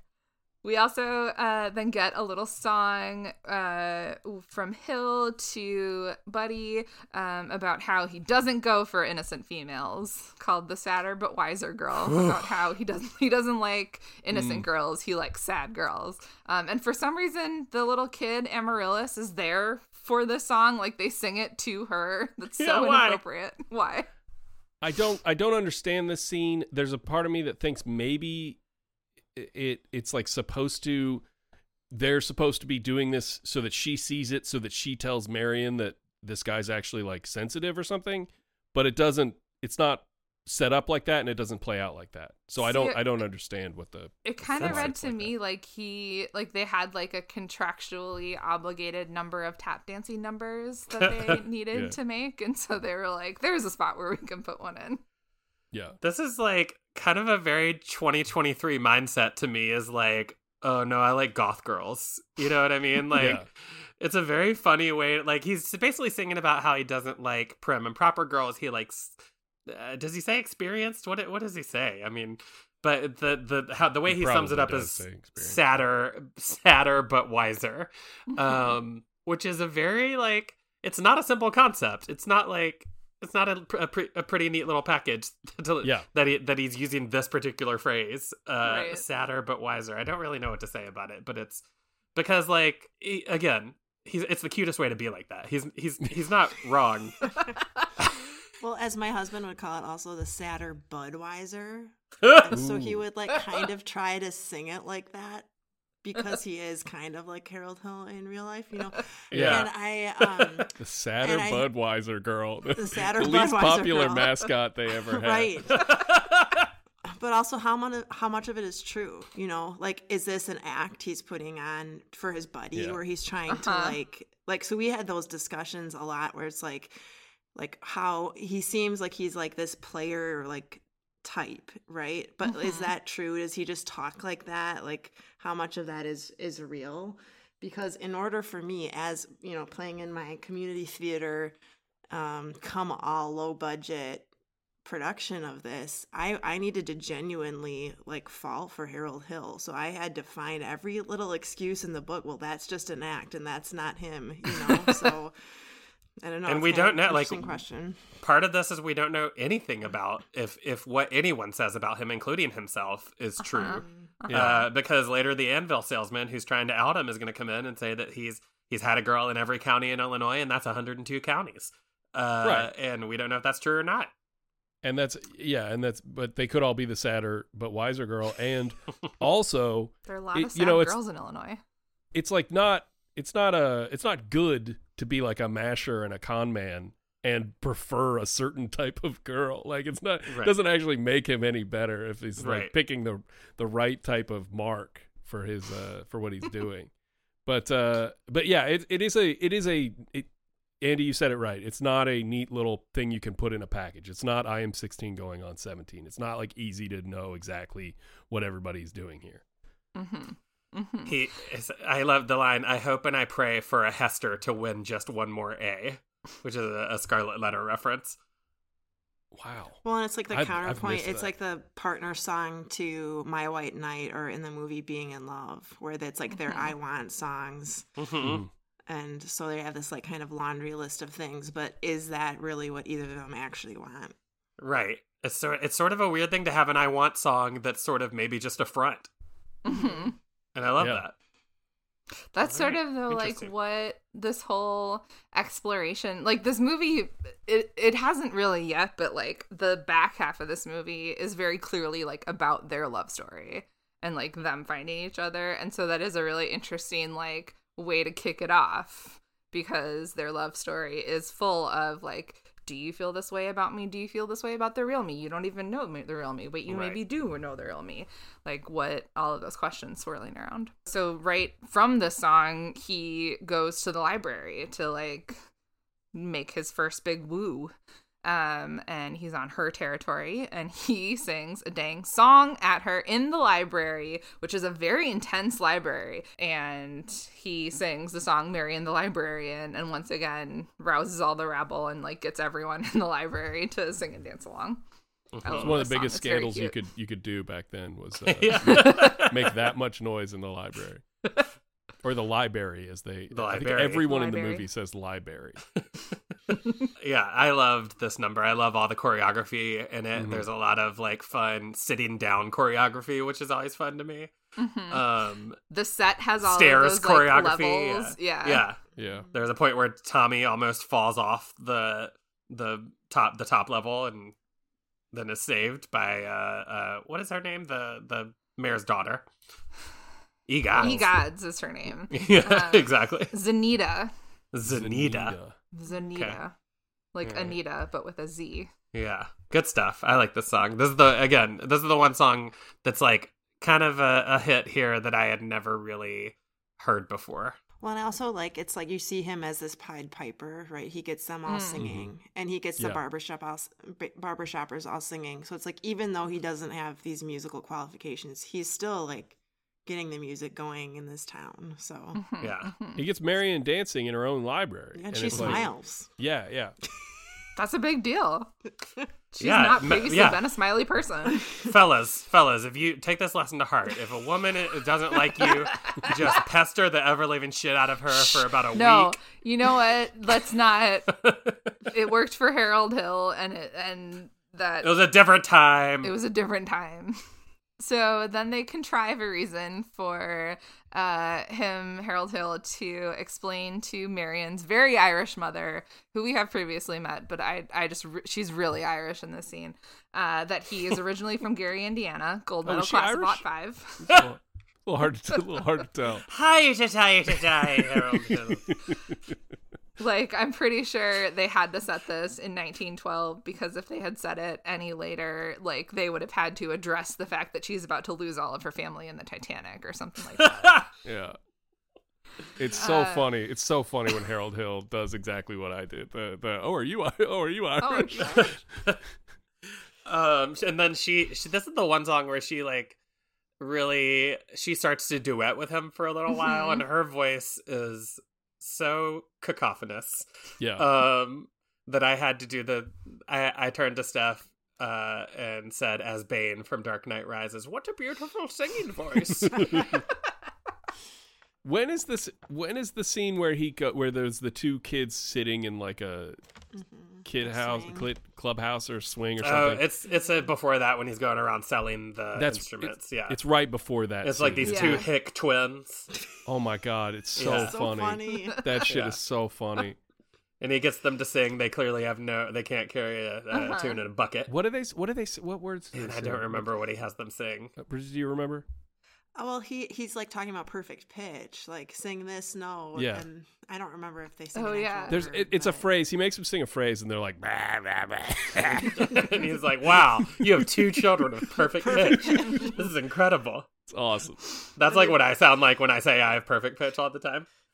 It's like he's he is he is a uh, he's a disgusting guy, but like it would be so fun to walk around a town and just blow everybody up like that. Would be so fun. uh, Marian also sings after Gary, Indiana. Uh, the mom's like, "No, why don't you like that guy's really great?"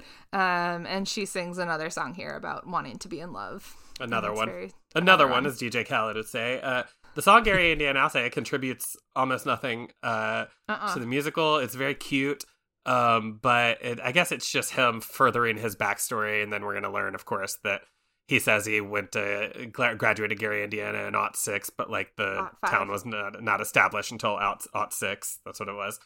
Um, it's the but I- and it's still the best song written about Gary, Indiana, and Michael Jackson's from there, so that's Yeah. saying something. I mean, unless you unless you consider that any of Michael Jackson's songs might be about Gary, Indiana. Yeah, Smooth Criminal is probably about him coming to Gary, Indiana, and selling uh, clarinets. Put it all Wow. together. Wow. You thought we wouldn't get it. We got it. That was a sequel. There's a sequel Yeah. there somewhere. yeah. Just Harold Hill walking down the street, and all the sidewalks light up as he walks. You know, that's maybe uh, uh, a different song. Doesn't matter. Okay, so um, as we just mentioned, Marian is going to figure out that he's faking it by looking in her convenient copy of the Every School in Indiana book. like that you. It's like a it's an encyclopedia sized book. And like, and it's just of like schools in Indiana from like ni- 1890 to 1910. That's it. implying It they have one so for like every things. state every state at Yeah. that point. Yeah. Um, and she is about to uh, confront him with it, but then the Wells Fargo wagon is a coming down the street with everyone's instruments. And uh, that includes her little brother.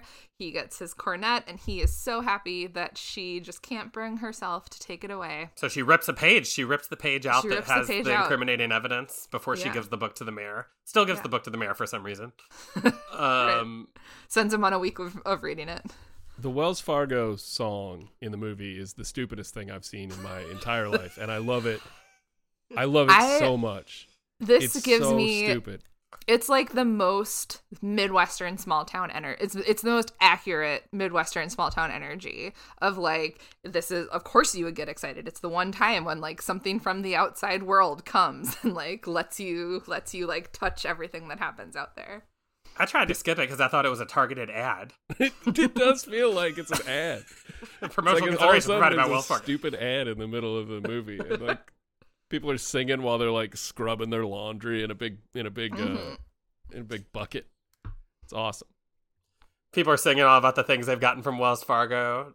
This one guy's like, uh, "Oh, Sears Roebuck sent me a pants press." And it's like, "You ordered that. They didn't just send you." right a they didn't press." just like think you'd like it yeah.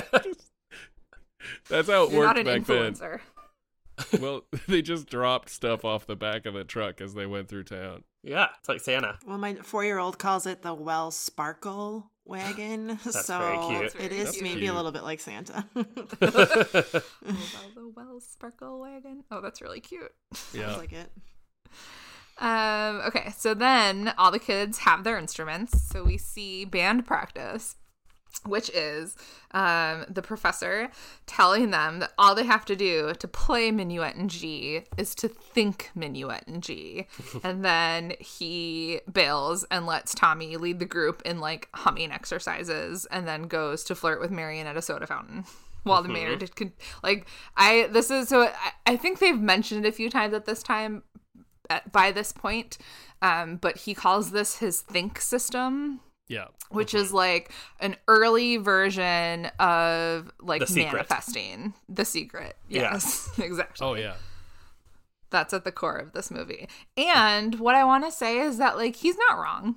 That is that is really important to it. There's a lot of things that There's you can other use the stuff you have system to for. do. I don't know if music theory is one of them. I mean, he's. I think he's a better music instructor than the than the Whiplash guy than uh, J.K. That's a low bar, Hal. Yeah, I mean, but I'm saying that's a. Mo- I think you'll get to you'll get to real music quicker with the think method Interesting. than with All the right. throw a chair at the guy method. All right. Well, that's one way of looking at it. Um, so he does go and flirt Right- with the Marian right at a way, soda yeah. fountain. Meanwhile, Bridget, the music teacher, is like, "Don't come anywhere near my students." I, I was also just like, I don't feel like I should chime in on this. It's like someone whose job it is to actually teach music. what do you? Wait, I want to ask you though, like, as someone who has to get kids excited about music, like, what do you think does that? Like, do you have any tricks there? Well, I definitely like go in their yards and tell them they have perfect pitch. That's probably my my first order of business. Um, No, it's very it's very complicated, but essentially you're building relationships, try to get to know the student, and you know Yeah. go from there and meet them where they are and try to push them a little bit. So Yeah, are you trying to use things that they already care about uh, to get them interested? Sure. This could be a whole other also- podcast episode. Yeah, definitely. It's also like just me being enthusiastic about whatever we're learning helps. So if I if I can, you know, sell them on whatever song it is that's in front of us, that usually does a lot of a lot of good. But you know that from having working with other people, you know what what motivates you, what makes you enthusiastic. It's not just a teaching thing, it's everywhere. So What I'm hearing is that Bridget is endorsing the Professor Harold Hill method. well, that's our headline pull quote from this episode. Yeah. Oshkosh teacher endorses Harold Hill's method. Hide your kids. Hide your band uniforms. so uh, Harold goes to flirt with Marian at the soda fountain. There's a scene where we see the mayor just continuing to de- deteriorate. um, and Marian gets another song, another chance to sing another song about being in love, this time as a duet with the Barbershop Quartet. Um, and it's very, it's very cute. It's very sweet. I love her dress here. It's very sweet, very sweet moment. Is the the soda the soda scene is where uh the mayor says uh says of his wife that she let out a poop. Which He is says very- not he says not one poop out of you. Not one Not poop one- out of you. not one poop out of you. I think it's, And she like laughs at him in a way that makes it clear that Yeah. that's just like part of her life is laughing at him. yeah. Uh-huh. And it's not the last time uh, in this movie that we'll hear the syllable poop. There's going to be a whole song where we're going to hear it a lot. It's coming up.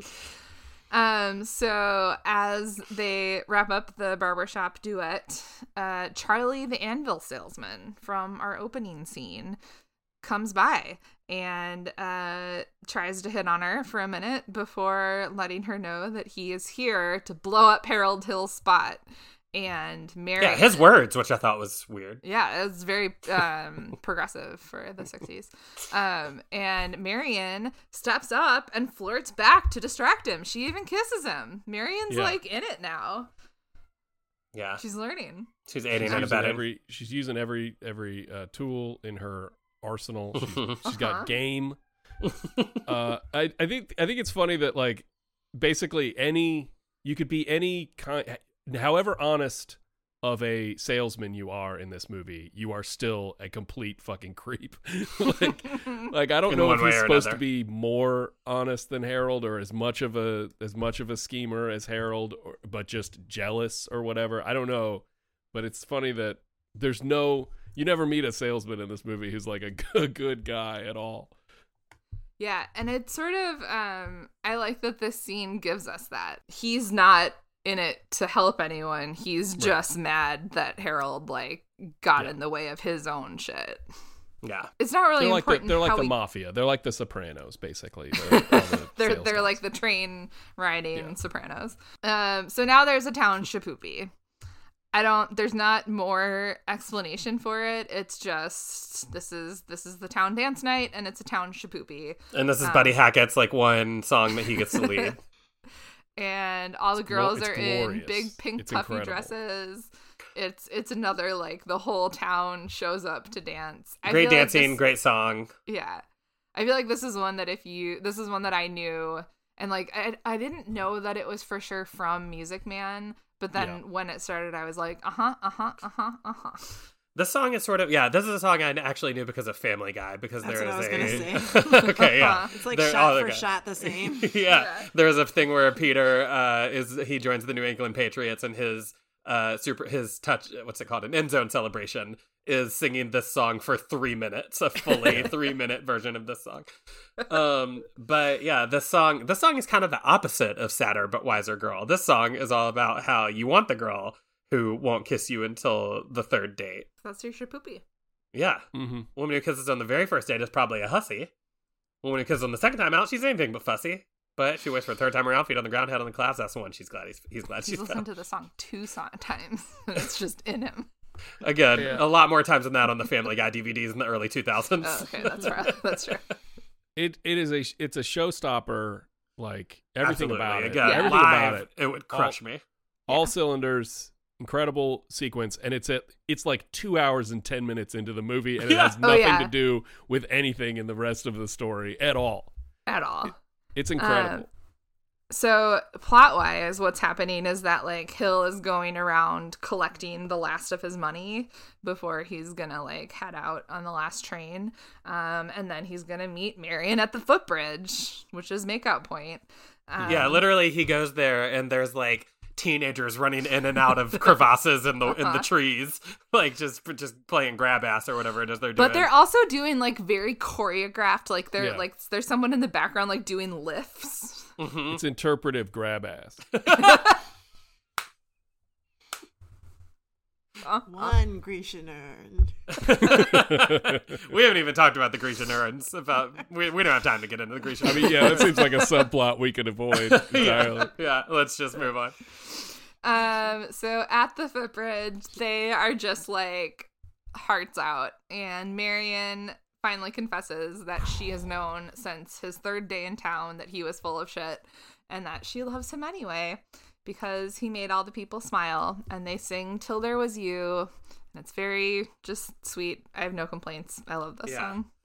This is this is the part of the movie that just demolishes me uh, literally every time I watch it because it's like and, and comparing it to Sound of Music, it's also it reminds me a, a little bit of the silhouetted gazebo scene um, when when they're saying uh, some when they're singing something good. Something in my Mhm. youth or childhood, somewhere in my youth or childhood. Yeah. and, and it's a similar kind of like flawed love dynamic going on Mhm. here that I that I absolutely that apparently just just hits me in the heart every time because uh, there's something about acknowledging that the guy is a piece of shit and telling him that you know he's a piece of shit and saying you don't even have to stay. You don't even have to be here anymore.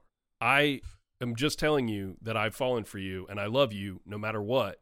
And that I don't know that just it it's uh, yeah, it's very incredible. sweet, and you may want to talk to a therapist about that. But also, um, yeah I, uh, I, That- that's what we're doing here today. you guys are gonna sort me out. the like. So meanwhile, the town is sort of on to him, right? Yeah. And then, Meanwhile, but- there's a mob that are Yeah. literally gonna tar and feather him. Uh, so yeah, we're so then we're it's a full on manhunt, right? Stuff. So yeah, so now it's uh this is like a sequence where it's sort of just like the direct they went to every location that they've like established as the town and they put extras or like the various townspeople lining the sides and then said go and like their only direction was run across the screen in any direction. like there's no like pattern or rhythm to it but like it does a very good job of, of creating this sort of chaos feeling Yeah, Um, grab grab a tiki torch. Yeah literally off Uh, of the Shipoopi decorations yeah, Yeah. um and sort of a disturbing Meanwhile- tableau and uh, tableau in 2023, but I mean, I, yeah, I, I definitely thought about I definitely Uh-huh. thought about that while I was watching that scene. yeah, um but he doesn't care he's walking marian home um and he refuses to leave town because marian likes him just the way he is and they sing a little mashup of their songs to like show us how in sync they are um and, And then the then They're townspeople the beat him to death. Mhm, hmm mhm. yeah. Those songs are Bridget, as you mentioned, they're they're like musically the same. They just are different tempo, and that sort of allows them to duet with these songs. Because 76 trombones and Goodnight is it Goodnight My Someone? Yep. Same Yeah, notes. Same, they're the same notes, similar yeah. rhythm. It's a fun thing, and then they get to trade off to where he's singing Mhm. "Goodnight, My Someone" and she starts singing "76 Trombones." Fun scene. Yeah. Um, and he also gets to confess to little Winthrop, um, which is where we get this like seven year old Ron Howard crying. And he does have a line read here that I love, which is he's like, Can you lead a band? hmm it's just very cute. no, Um, no, I can't. Nope. And then they catch him and they have a little impromptu trial. Marian gives her defense of him. Um, that's just like, hey, we all had a good summer because of this man. Um, and then, as if to like prove it on cue, all of the boys in town show up in their uniforms and in, with their instruments and they start playing Minuet and G, which again, they have never done before. Mhm. So like when we watched this for the first time, I thought that the this was about to be like a hook situation where like all of a sudden They- like either colorful goop started coming out of their instruments or like or I don't I don't know what. Um but actually what happens man- is they manifest it. The think system Yeah, makes exactly. them a good band or whatever. and they yeah. they play it and it, it sucks. It's not great, but none of the parents care. Their parents are so proud to see It's- their precious little boys up there. Like it sounds like what it would sound like if kids Yes. played those instruments. Yes, Like it's it's 100%. it's out of tune, it's bad, but it's roughly there. And like and all the parents it are so proud. It's it's all very they cute. want is to see little Timmy up there, like doing his thing, and that's it. Like that, everything is forgiven because they're all so proud.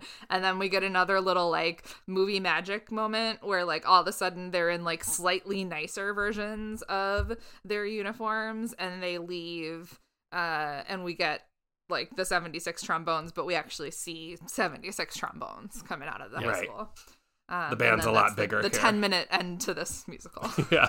Yeah. Yeah, the mo- the moment where the band is playing and they sound bad, uh, the the combination of they they march in and you're watching it and you're thinking, okay, I'm watching a musical. Obviously, they're going to be good. Obviously, they're going to sound something is going to some magic is going to have happened, and then the punchline being there's two punchlines right in a row. One is that the band sounds bad, and the second one is that immediately one of the ladies stands up and goes, "That's my boy," and like freaks out about it and those two together always hit for me that is such a funny like place to land after all of the emotional stuff that's just happened it's Yeah. so good Yeah. Um the and then yeah, the band is very big. I, I I'm not sure if it's like a time lapse thing or a fantasy sequence the end of this movie where all of a sudden it cuts and there's a giant band with a seven with actually 76 trombones you know and they're marching down the street and Mhm. everything do you guys have any insight on that What i've you think? always assumed it was like a year later i've always Okay. assumed that was what happened there I sort of took it as both. I sort of took it as like this, like you don't know which way if it's like real or if it's just if it's just like whatever the fantasy that he is like spinning for them, and like it could plausibly be either. what do you think bridget I agree with Steph. I think it's it's sort of ambiguous and it's kind of like what is that next step for Harold and Marian? You know, if they are mm-hmm. in love, like does he actually does he stay there? Does she go away with him? You know, like all those kinds of questions. I think it's kind of nice that we don't get a clear answer. He's got his foot in the door. Well, that's that's kind of it as far as the the uh the plot of this movie. like having having come into this not having any relationship to the music man like i definitely left being like this is a movie that i'm gonna watch every couple of years like this is immediately a delight I would love to remake this. I know they did it in 2003. Uh I would love to remake this now, get it down to about an hour 40. ooh yes. Um i do let- think we can tighten it up a little bit oh wow, some some shade from Bridget when I said that.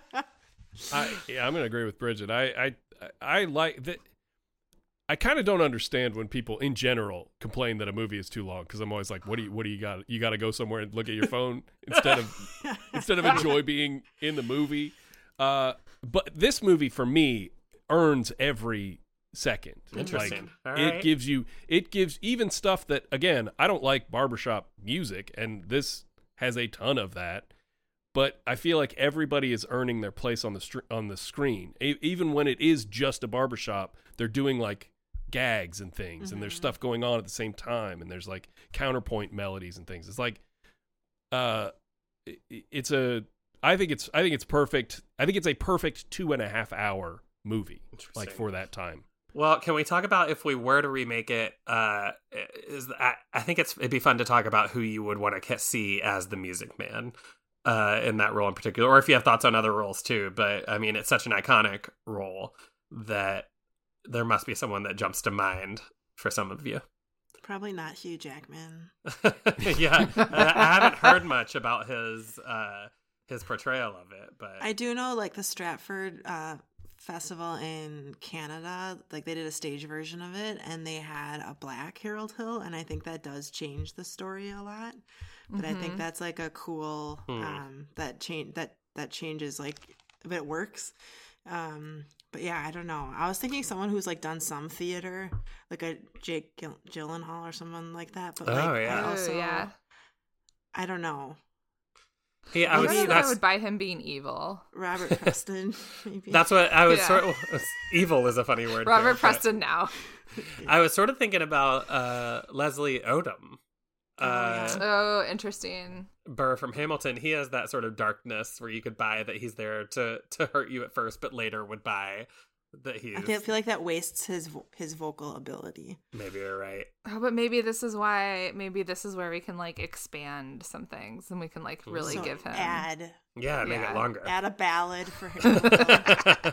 Sadder but wiser actually turns into a ballad. Now, what I- about what about Christian Bale, but in the in the uh, disguise makeup from The Prestige? What if he's like a real scruffy, fake Christian Bale that you don't I even know that. is Christian Mhm. Bale? Um, I would- I would yeah, like I'd to, I'd like anything. him I'd like him a little scruffier. I think scruffier would be cool. Would be a cool angle on him. I was But going also- to suggest Ryan Gosling, and I feel like he would be a little bit of Mm. that scruffiness. I was going to suggest Ryan Phillippe, which is a different Ryan. Is it?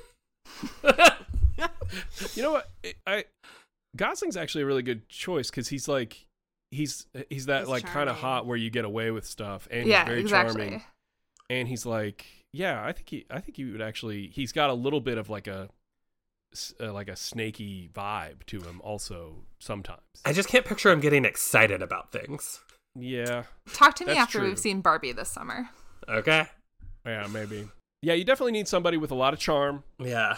and probably like I mean, but I, I want to say hot, but like Robert Preston's not that hot. He's just got this like he just has this animated face. Or I know. something. He looks like the host of Unsolved Mysteries is starring in a musical. You know what I mean? Yeah. Uh-huh. The thing with updating this musical to me is I think I feel like you have to do something about the fact that that he's not like e- by today's standards even more so. I think the the idea that he's that he's cheating this town is like something is an old idea. And Mm. and any salesman now is going to say, "No, that's just being a salesman. You Right. just show up and you just you just bullshit." Like we all kind of have this notion that anybody selling us anything is bullshitting us.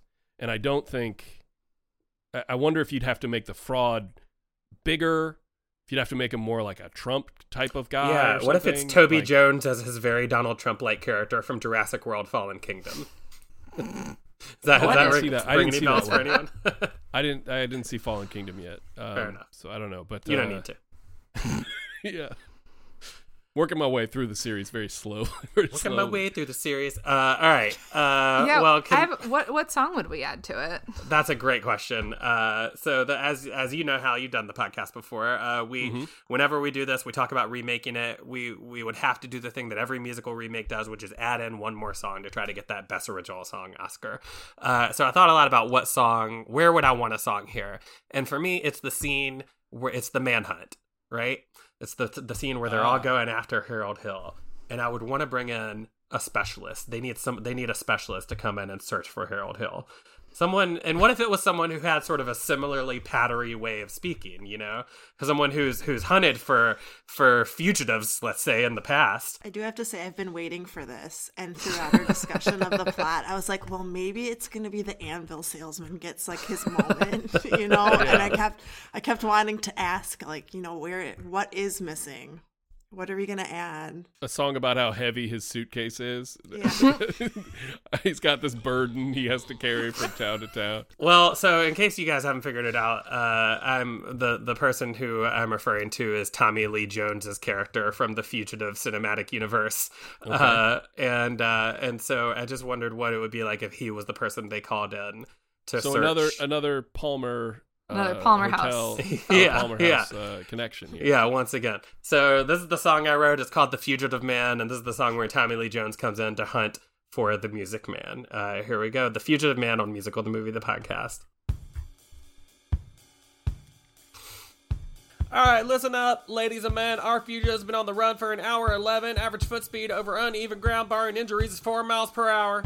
That gives us a radius of 4.76 miles. I want a hard target search of every warehouse, farmhouse, hen house, outhouse, doghouse, lighthouse, summer house, white house, bird house, fun house, guard house, nut house, schoolhouse, blockhouse, dollhouse, flop house, wheelhouse, whorehouse, greenhouse, poorhouse, coffee house, smokehouse, firehouse, boathouse, one house, shoe house, red house, blue house, pee-wee's playhouse, and outback steakhouse around. Your fugitive's name is Harold Hill.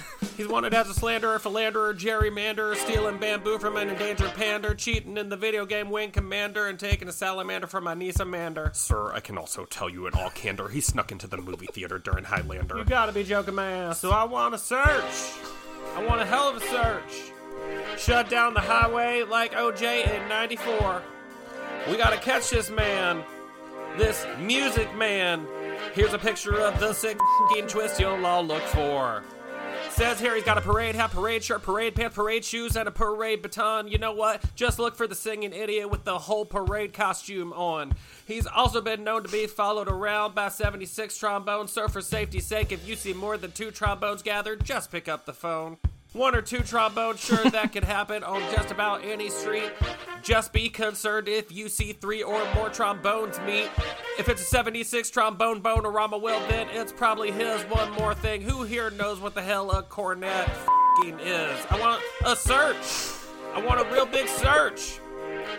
This man's buffoonery I cannot abide.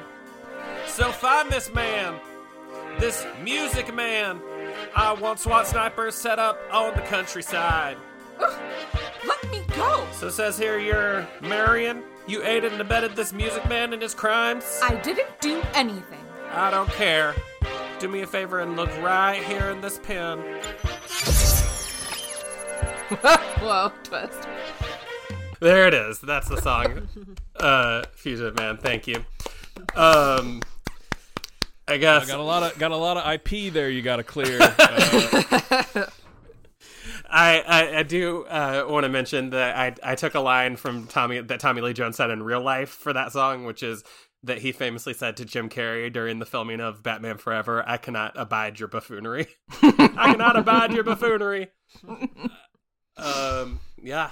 Other than that, he comes in, he searches for him. That's it. That's about it. Have you all seen Schmigadoon? Not yet. I mean, they play on this where it's like the Marian story and like the school teacher, but like in that they the Winthrop character is like her son. So some people think that mm. like in, I in thought Music that. Man, like what if Winthrop's actually Marian's son? And I don't know. Well, I hope that Marian remembers that after she gets hit with the neuralizer at the end of the song. Yeah, exactly.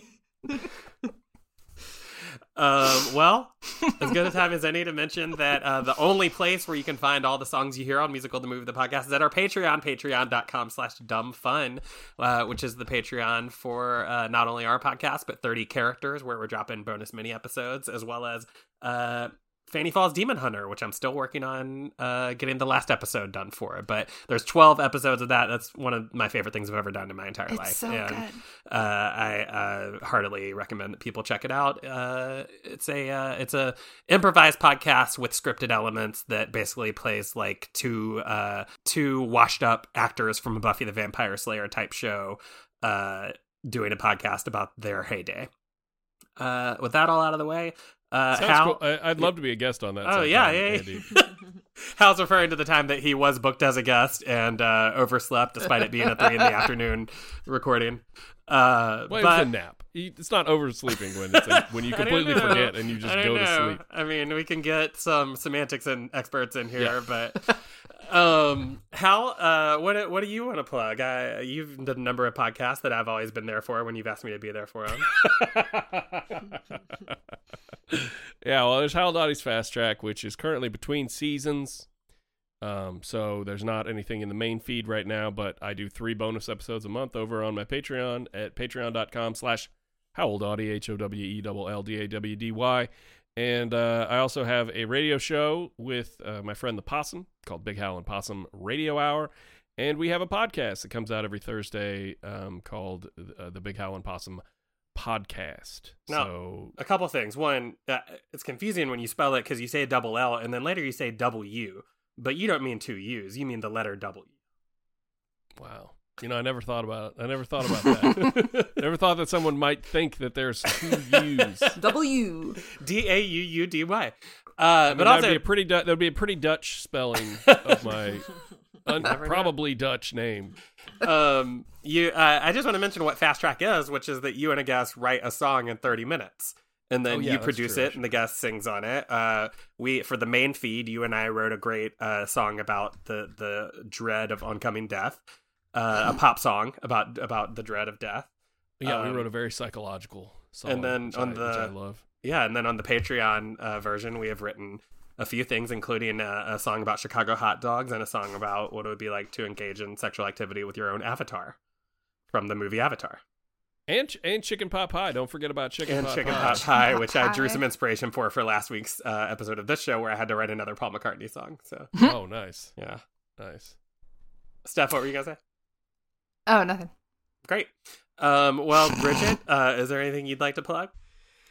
Uh, absolutely. Well, just like Harold Hill celebrating music in small town Midwestern cities, I encourage everyone to go and see your local amateur theater performances or volunteer or donate anything you can do. Um, even if it's, you know, like the end of the Music Man where the band is not so great, there's still wonderful moments to celebrate. You know, that's what I loved about doing this. It's a community theater show. It's like everyone could be in it and everyone could be a part of it. And like I hope someday I get to play the mayor's wife. Like it's just one of those it's one of those tales that's just um I don't know, it's all about just people joining together and and making art and so I encourage you to support your your local schools and what they're doing. Love that. I love uh, Yeah. Steph? I would like to plug purchasing an instrument that you do not know how to play and do not have a way to learn how to play, just to maintain the idea, the mere promise of possibility. I think there's a lot of power there. Hell That's yeah, I'm gonna get a theremin. Um, and uh, and I'll just mention uh, we're gonna do That's roast. the most think method uh, instrument. yeah, it's gotta be. yeah. Uh, we're doing a show here at the Chicago Laugh Factory on April 2nd called Roast of the Unroastables, which we, you know, we do these roasts every month and we're throwing all of the all of the characters that everyone tells us we should not roast onto one roast. Mr. Rogers, the Crocodile Hunter, LeVar Burton, Dolly Parton, Betty White. Uh, they're all going to be on a roast together. Roast of the Unroastables, April 2nd. Uh, tickets are available for that now. Uh, as well as we'll be doing another roast, which might be that one, uh, in Louisville at Planet of the Tapes the first weekend of May and I will be headlining a weekend at Planet of the Tapes in May, uh, a couple weeks wow. after that. So check out planetoftheTapes.biz for uh, info on that. And uh, uh, that, that's it. You guys, Bridget, Hal, what a delight to have you guys here. Thank you so much for joining us. Thank you us. so much. Y'all are having a us. delight. Yeah, thank you, thank you for having me. of course. And I do um, have some brochures I need you guys to look for for some instruments that I'm selling just before we get out of here. So if you guys will look through those, I appreciate that. Uh, For the listener, uh, we will be back. I believe we've decided that our next episode will be one of the best movies of 2022. I'm Uh, so it- excited. It's up for Best Original Song Oscar. It's a little movie called RRR. Uh, like if you I I we are recording this before the Oscars, but I'm so certain that they are going to perform something at the Oscars that's going to be like my favorite performance of the night. yeah, this comes out the day after the Oscars, and they uh, they hopefully will have done the the song that they're nominated for, which is an incredible scene in the movie. Um, and so we're gonna try and get together an episode about that in two weeks, and we'll see you then. Uh, thanks everybody. Bye. Bye. Bye bye. you got trouble, my friends. trouble right here, yes, right here in River City. Why, sure, I'm a comedy fan. Always mighty proud to say I'm always mighty proud to say it. I consider laughter to be the best medicine for what ails you. Helps you to know what's the deal with airline food and why women be shopping. but just as I say, it takes judgment, brains, and maturity to tell a crowd of people why you might or might not be a redneck. I say that any douche, why any douche can peddle cheap insults and call it comedy. My friends, let me tell you what I mean. In a roast, you got one, two, three, four, five, six desperate souls. clamoring. I said clamoring to get an applause break instead of a boo. That's right, I said boo, and that's said by ghosts that rhymes with roast. And next thing you know, your comedy scene is frittering. I said frittering away their hard-earned talents of developing a type five or recording their podcasts while they're building elaborate costumes. Trying to figure out an economical way to tell RoboCop he's fat. That's right, the insult comics brain is the devil's playground. Filth and bile, devoid of compassion. And the next thing you know, you're on stage at the Oscars getting slapped in the puss by Bagger Vance himself. That's hysteria! That's trouble right here in River City. With the capital T, and that stands for toast, and that rhymes with roast. Oh, you got trouble, my friends. Right here in River City. We gotta take it back to back when Gallagher was cool. In trouble, trouble, trouble, trouble. Mothers of River City, Heed this warning before it's too late. Watch for the telltale signs of corruption. Is your son neglecting legitimate comedy clubs to go traipsing around in an abandoned blockbuster? Is there a vape juice stain on his index finger? Is he bringing home long receipts from Caulfield's costume show? Are certain words creeping into his conversation? Words like deus and too soon and cunt? Well, that's trouble right here in River City. With a capital T and that rhymes with beef and that starts with roast. Oh, you got trouble, my friend. Right here in River City. Think of Muhammad Ali, Jennifer Lawrence, and the Colonel, too. Because you got trouble. Oh, my friends, we're in terrible, terrible trouble. It's a panel from hell and Beelzebub's your host. Oh, we got trouble, trouble, trouble. With a capital T. That rhymes with T. The last letter in Rose. Music Man! Dum dum